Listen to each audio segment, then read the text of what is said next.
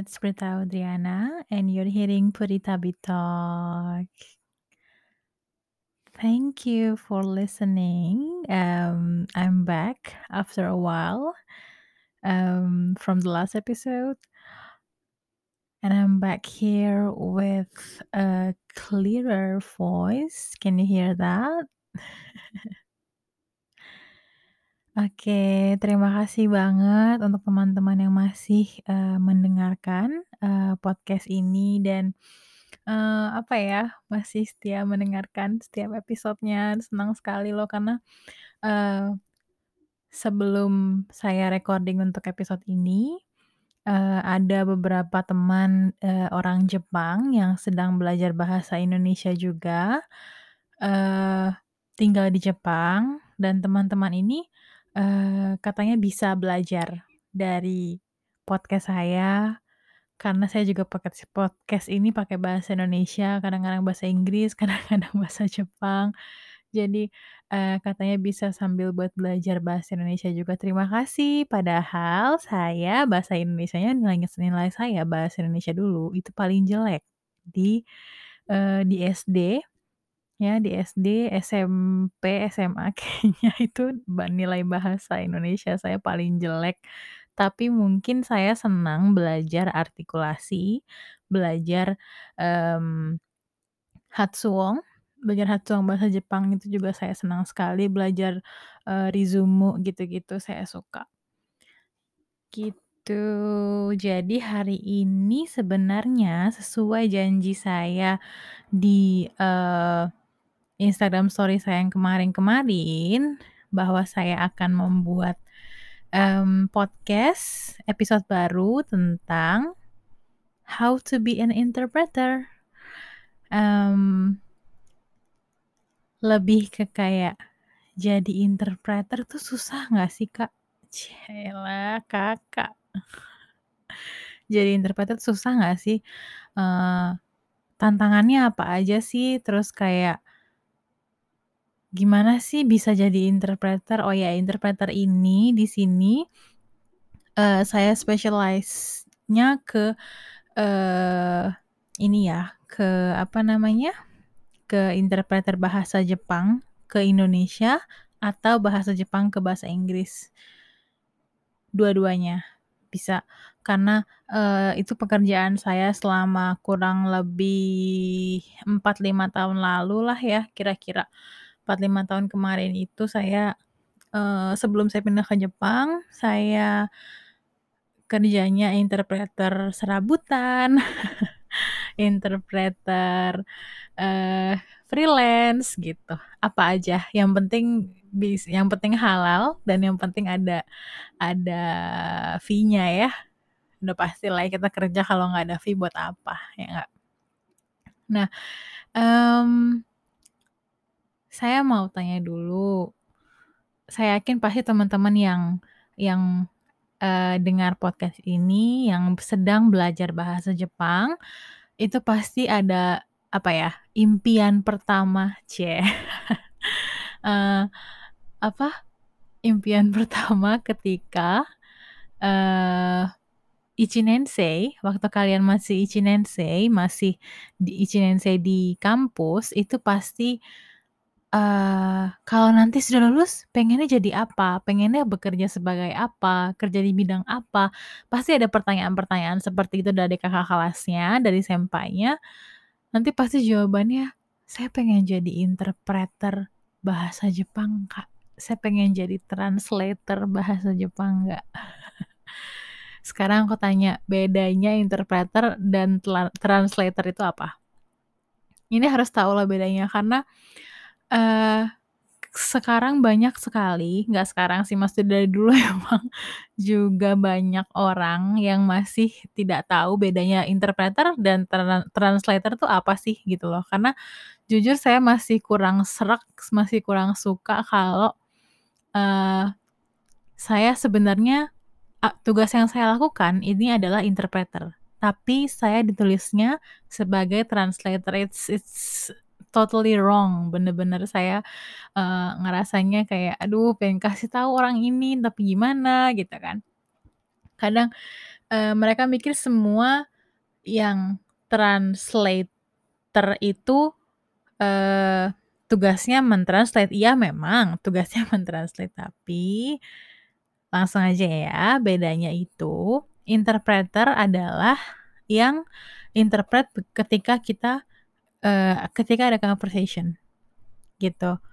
Jadi kalau yang di apa namanya, pidato, di, mmm eee, interpreter-interpreter yang kalian suka dengar di apa namanya di banyak banyak tempat, suka lihat di banyak tempat itu namanya interpreter. Tapi kalau translator itu namanya, eee, orang yang men-translate dalam tulisan, dalam bentuk tulisan. It's it's it's a translator, itu bedanya. Sepengetahuan saya seperti itu ya, kalau salah mohon dikritik, mohon dikasih tahu ya. Oke, mmm hari ini seperti yang tadi sudah saya, eee kasih tahu sebelumnya jadi interpreter tuh susah nggak sih, Kak? Enak nggak sih? Enak ya, Kak, gajinya banyak ya? Iya, kalau gajinya banyak mah saya nggak bakal pindah ke Jepang atuh. Nah, di sini saya juga mau bilang kalau, mmm, saya bukan interpreter tersumpah ya. Saya bukan interpreter tersumpah. Interpreter tersumpah itu apa?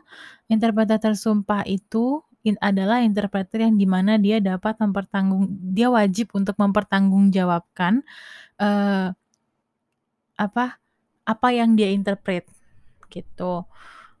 Kalau interpreter, eee, tersumpah itu biasanya mereka sudah senior, sudah yang, eee, apa ya, pekerjaan utamanya pekerjaan utamanya itu sebagai interpreter gitu biasanya. Tapi kalau saya karena masih karena waktu itu juga, eee, tidak menjadikan interpreter sebagai, eee, mata pencaharian utama jadinya ya biasa aja, nggak nggak, eee, tidak ambil apa, ujian interpreter tersumpah dan segala macam, enggak sih, gitu. Mmm saya sebenarnya nanti ini akan saya bagi-bagi, akan saya, nggak cuman episode ini aja, tapi nanti untuk next-nya juga ada kelanjutannya.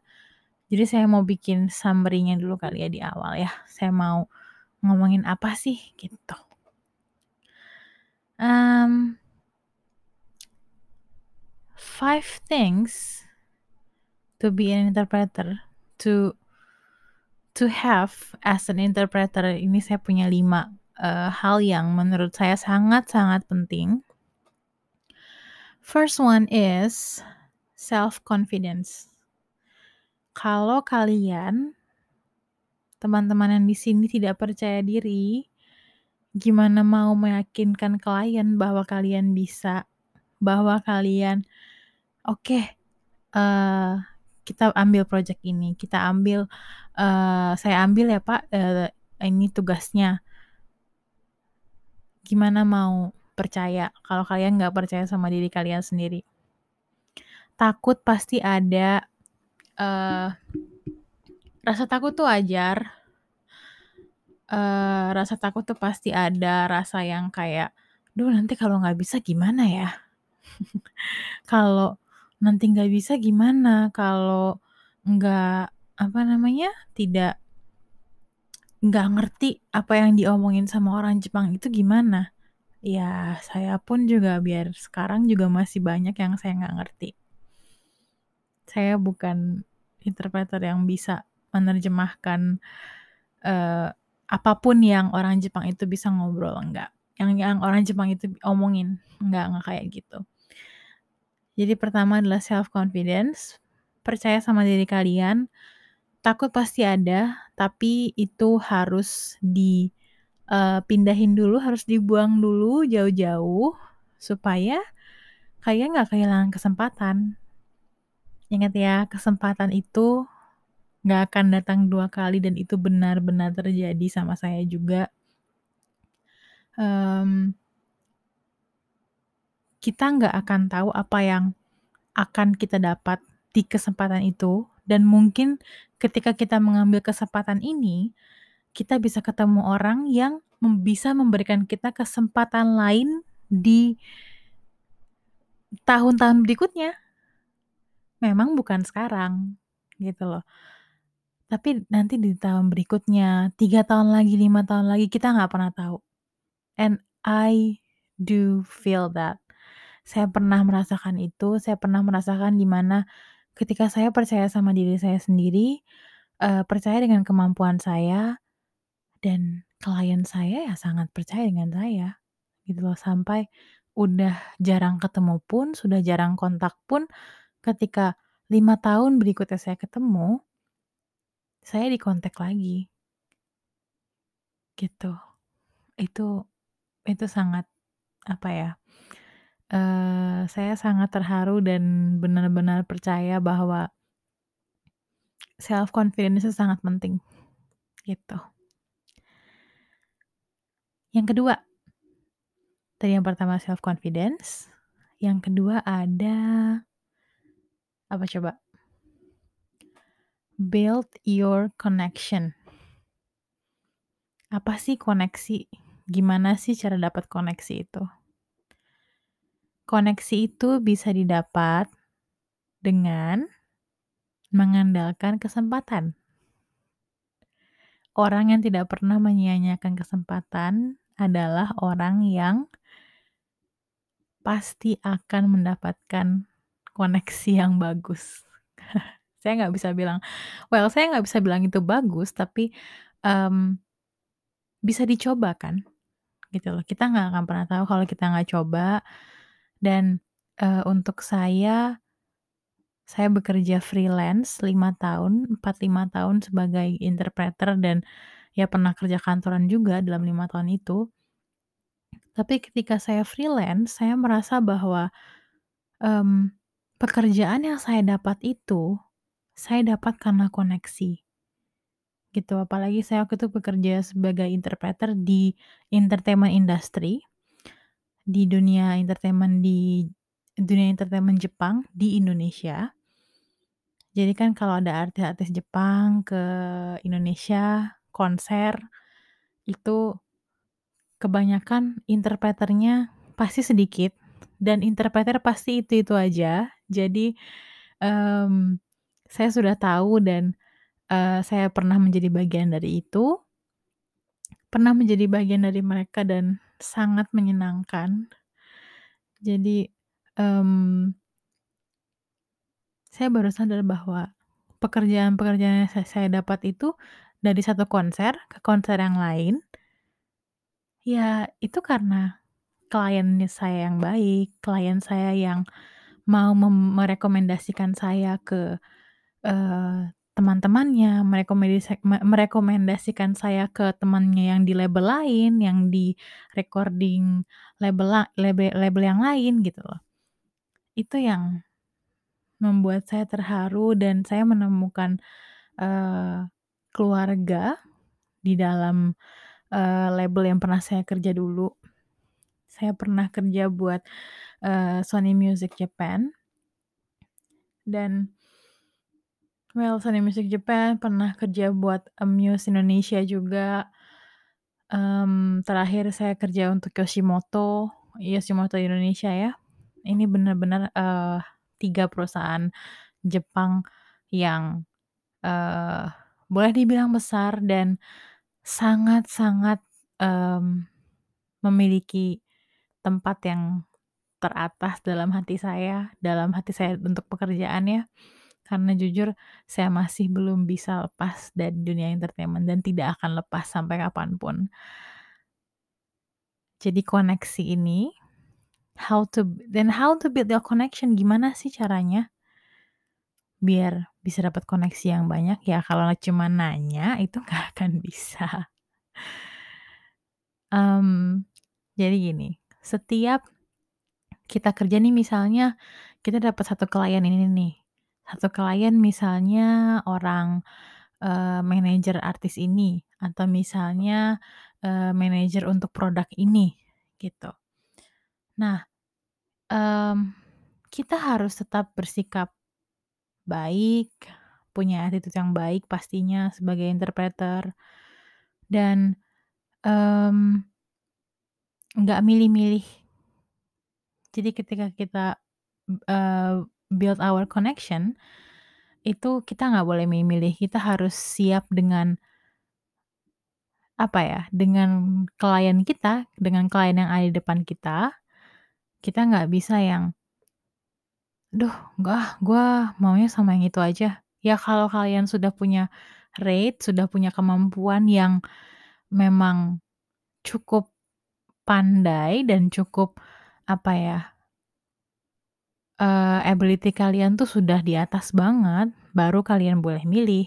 Tapi kalau masih belum, masih merasa belum kayak, "Duh kayaknya belum belum pinter-pinter banget deh, belum bisa-bisa banget sebenarnya jadi interpreter." Ya jangan pilih-pilih, karena saya juga nggak pernah milih dari dulu. Saya cuman, mmm go with the flow, bener-bener go with the flow karena, apa ya, mmm pekerjaan interpreter freelance ini saya merasa kayak, saya menemukan keluarga, saya menemukan, mmm, teman-teman baru, saya menemukan papa mama baru di Jepang gitu loh. Itu sih nanti saya cerita ya gimana caranya bisa dapat koneksi yang baik dan gimana bisa, eee, manage, eee, si klien kita ini supaya bisa kerja sama terus sama kita. And the next one is, um believe that you will never know who you might meet. Pernah dengar nggak? You will never know who you might meet. Kalian nggak akan pernah tahu kalian nanti bakal ketemu siapa. Kalian nggak akan pernah tahu mmm, 2 tahun lagi, setahun lagi, atau sebulan ke depan kalian bakal kerja sama siapa, nggak ada yang tahu. Mmm, ini benar-benar terjadi sama saya karena, eee, apa ya, benar-benar ketika kita berbuat baik, ketika kita legowo, ketika kita tidak milih-milih semua tuh akan akan berjalan lancar, akan berjalan, ya seadanya tapi kita selalu merasa cukup, gitu loh. Dan saya dalam saya ngerasa banget dalam setahun, 2 tahun ini eee, ketika saya masih kerja di Yoshimoto terakhir itu saya ketemu banyak sekali, banyak sekali orang-orang orang-orang penting di Indonesia, orang-orang penting di Jepang, yang saya nggak bakal nyangka saya bakal ketemu mereka, gitu loh. Dan itu lagi-lagi ya karena karena koneksi gitu loh, karena pekerjaan saya dan karena koneksi.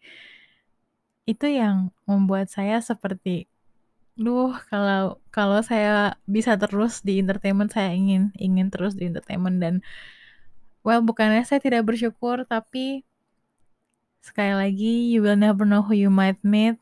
Saya sekarang kerja di penerbangan, di maskapai.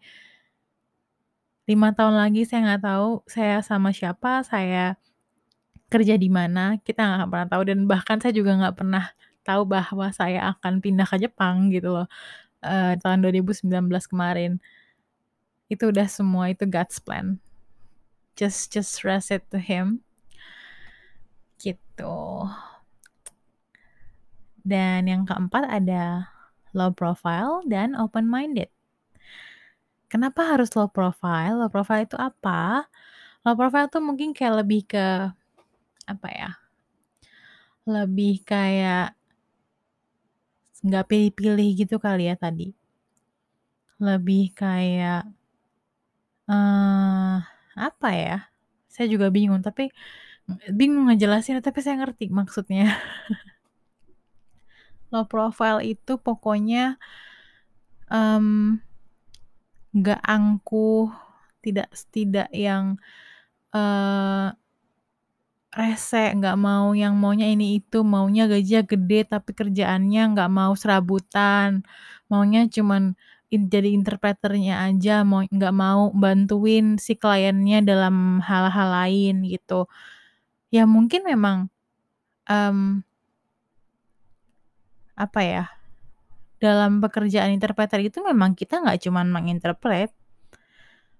Nanti saya cerita di episode yang lain, ini nggak cuman menginterpret aja ya, tapi, mmm jadi interpreter itu harus bisa serabutan, harus bisa low profile, harus bisa open minded.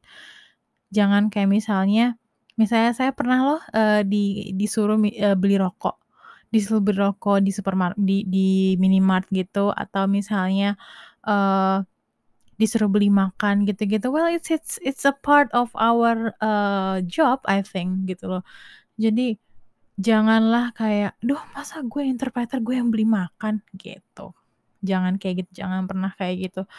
Mmm, tetap harus low profile, harus open minded, harus yang, mmm, tidak apa ya, tidak meng-judge kali ya, lebih ke situ sih. Karena ketika kita menjadi interpreter pasti kita akan bertemu banyak orang baru, bertemu banyak klien baru, eee dan wajah kita pun juga bisa menjadi wajahnya klien. Kelakuan kita ketika kita bersama klien itu bisa jadi wajahnya klien juga. Jadi please, mmm be low profile, jangan pilih-pilih, jangan rese, dan stay open minded pastinya.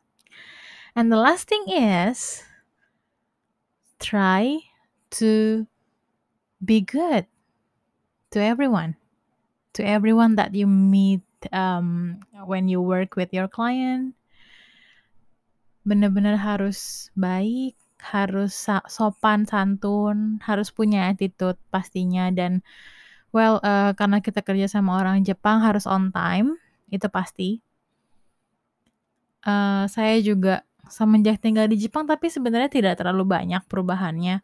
Saya juga, eee, masih kadang suka kalau kalau kerja pasti nggak pernah telat. Saya kerja pasti kayak 5, 10 menit sebelum masuk saya pasti udah masuk duluan. Biasalah itu standar. Gitu. Mmm, jadi itu 5 hal tadi yang yang bisa saya share ke teman-teman dan nanti detailnya gimana-gimananya pasti saya akan share lagi di next episode. Eee please, eee, send me DM to to my Instagram kalau ada yang mau eee, ada yang mau ngasih saran atau mau komen tentang podcast ini, apa pun tentang temanya untuk next episode, kita mau bahas yang mana silahkan.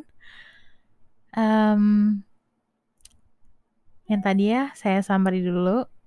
Jadi first itu kalian harus punya self confidence, kedua build your connection, ketiga believe that you will never know who you might meet.